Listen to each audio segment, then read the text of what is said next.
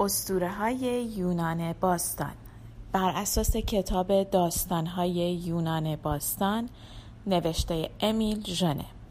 مترجم اردشیر نیکپور. شرکت انتشارات علمی و فرهنگی. گوینده دینا کاویانی.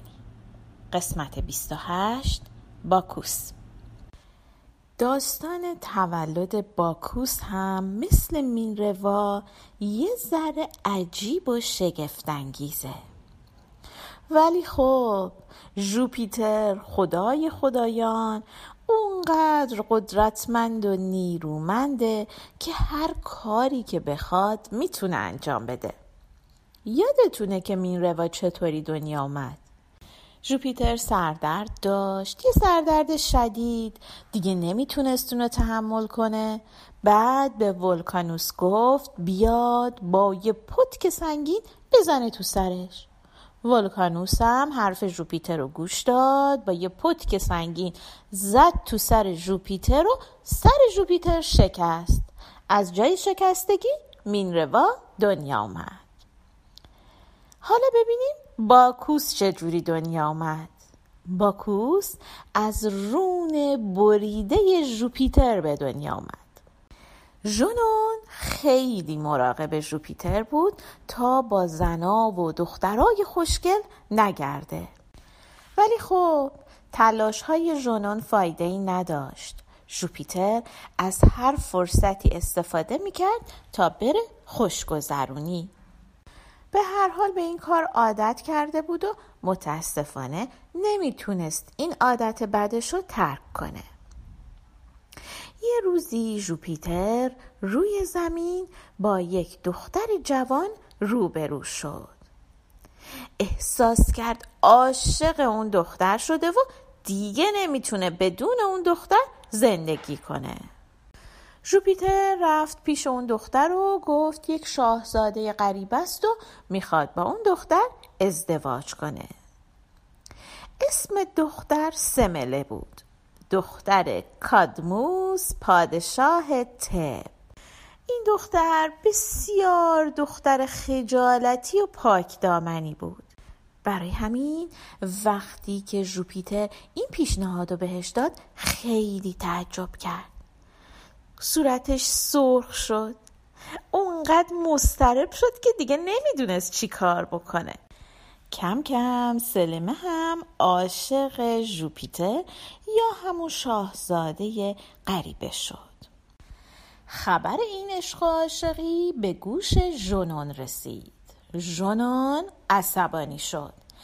اصلا دوست نداشت که همسرش با زنا و دخترای دیگه بگرده. چه برسه که بخواد بره با اونها ازدواج هم بکنه. خشم ژنون رو که یادتونه. ژنون اصلا خیانت رو دوست نداره. هر کی به ژنون خیانت بکنه دچار بدترین عذاب ها میشه. ژنون زورش به جوپیتر نمی‌رسه ولی می‌تونه همه اون زنا و دخترایی که با جوپیتر دوست میشن و از بین ببره. این بار هم ژنون بیکار نشست. خودش رو به قیافه بروئه دایه سمله در آورد و رفت پیش سلمه و بهش گفت دختر عزیزم این مرد شاهزاده نیست داره تو رو فریب میده. یه آدم ساده و آسوپاسه. اگر می‌خوای مطمئن بشی که واقعا شاهزاده است باید بهش بگی که لباس با شکوه سلطنت رو بپوشه. اگر تونست این کارو بکنه که خب یعنی واقعا شاهزاده است برو باهاش ازدواج کن و خوشبخت شو.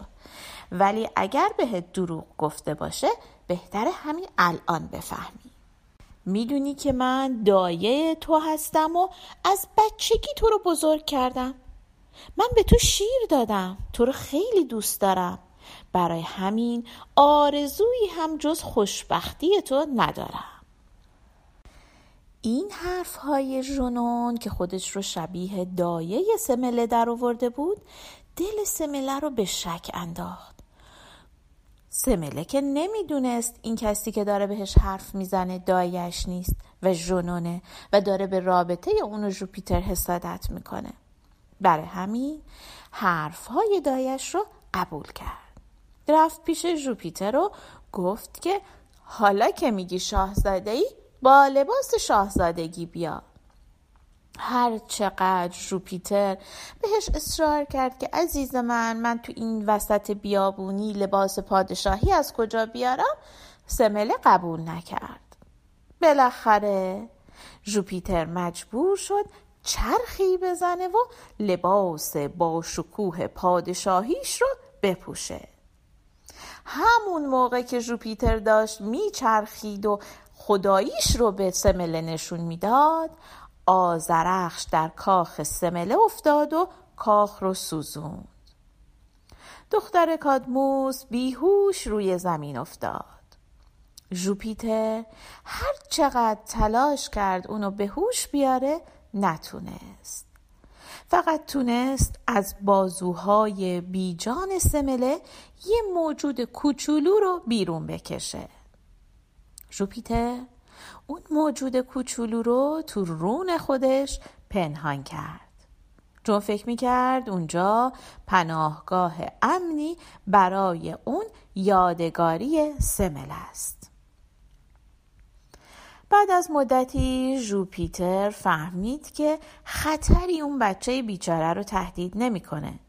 اونقدر بزرگ شده و نیرو گرفته که بتونه خودش تنهایی زندگی کنه. برای همین رونش رو پاره کرد و باکوس رو از توی رونش بیرون آورد باکوس کوچولو کم کم بزرگ شد و نیرومند شد جوپیتر تصمیم گرفت که به باکوس چیزهای مفیدی یاد بده. برای همین موزها رو مسئول تعلیم و تربیت باکوس کرد. سیلنه هم سرپرست همه اون معلم ها شد. سیلنه یک ساتیر پیر بود که قیافه زیبایی نداشت. خیلی درشتندام و سنگین و شکم گنده و سرخ رو بود. اول که نگاش می‌کردی باورت نمی‌شد که بتونه یه پسر بچه رو تربیت کنه.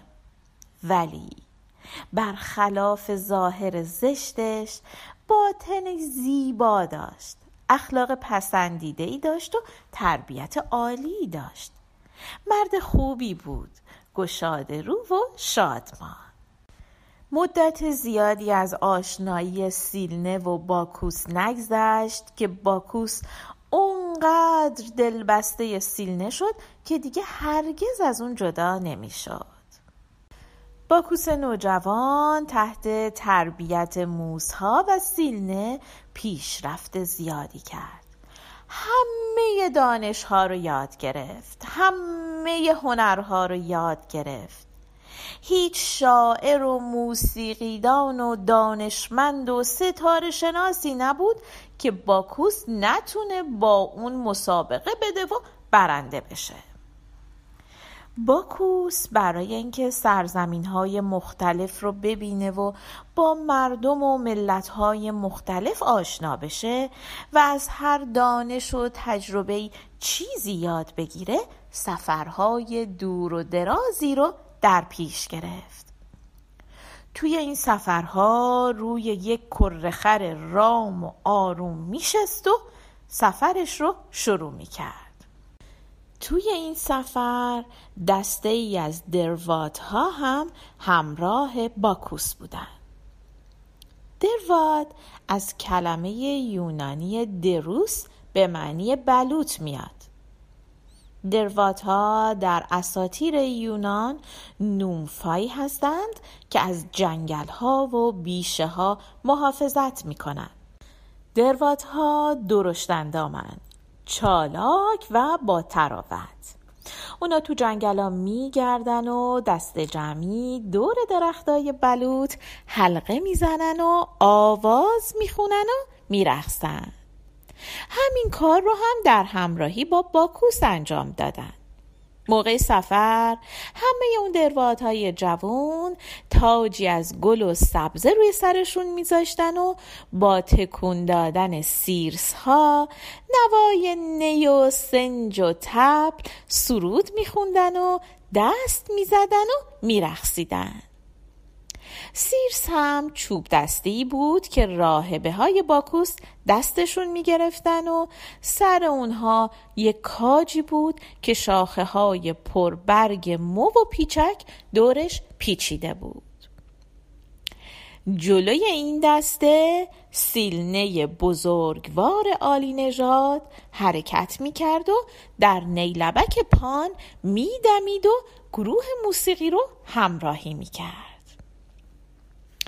باکوس با این دار و دسته باشکوه اول هندوستان رو فتح کرد بعد به مصر رفت سر راهش به کشاورزان پند و اندرس های سودمند می‌داد. همه جا طرز کاشتن و پرورش مو و ساختن شراب های عالی و خوشگوار از شیره انگور رو به مردم یاد می‌داد. باکوس شراب رو مایه شادمانی و نیرومندی مردم می‌دونست. ولی به مردم سفارش می‌کرد که در نوشیدن شراب زیاده روی نکنن. برای اینکه شراب زیاد عقل و کم می‌کنه. ولی خب متاسفانه مردم اندرس های خردمندانه باکوس رو خیلی به کار نبردن و به جاش شراب خیلی زیادی نوشیدند. تو دار و دسته باکوس زنانی بودند که به اونها راهبه های باکوس یا باکانته ها می‌گفتند اونها هم زیاد به حرفای باکوس گوش نمی‌دادن و وقتی جشن و مهمانی برپا می‌شد در نوشیدن شراب افراط می‌کردند. بعد دست به کارهای دیوانواری می‌زدند. تند میرخسیدن و موهاشون رو افشون می‌کردن و فریادهایی میکشیدن که بیشتر شبیه زوزه بود. در جشن هایی که در آتن و روم به افتخار باکوس برپا می‌شد این زیاده روی ها هم زیاد دیده می شد. آخر جشنهای باکوس به کارهای زشت و مستی تموم می شد. اسم اون جشنها باکانالیا بود. پرشکوه ترینشون هم در ماه فوریه برپا می شد. این همون جشنیه که امروز هم در اروپا به اسم کارناوال برگزار میشه. باکوس با اینکه خودش خدای شرابه به مردم توصیه می‌کنه که در نوشیدن شراب زیاده روی نکنن. ولی متاسفانه مردم به حرفش خیلی گوش نمیدن. باکوس هم از این قضیه خیلی ناراحته. میگه انگور رو که میوه خیلی خوب و نیرو بخشیه چرا مردم بد استفاده می‌کنن؟ شماها که دارین این قصه رو گوش میدین حرف باکوس رو هم تو گوشتون داشته باشین. باکوس روزگاری در جزیره ناکسوس زندگی می‌کرد. این جزیره بزرگترین جزیره مجمع جزایر سیکلاده و امروز به کشور یونان تعلق داره. باکوس در این جزیره آریادنه رو دید. آریادنه از بیوفایی و نمک نشناسی تسئوس ناراحت بود. باکوس اون دلداری داد. قبار غم رو از دلش پاک کرد و نهال امید رو در دل آریادنه کاشت. آریادنه اول اومد در دار و دسته راهبه های باکوس و بعد همسر باکوس شد. باکوس از خدایان موسیقی و نمایش های صحنه حرف باکوس یادتون نره. وقتی بزرگ شدین اگه یه روزی دلتون خواست شراب بنوشین زیاده روی نکنین. باکوس از اون بالا حواسش به شما هست.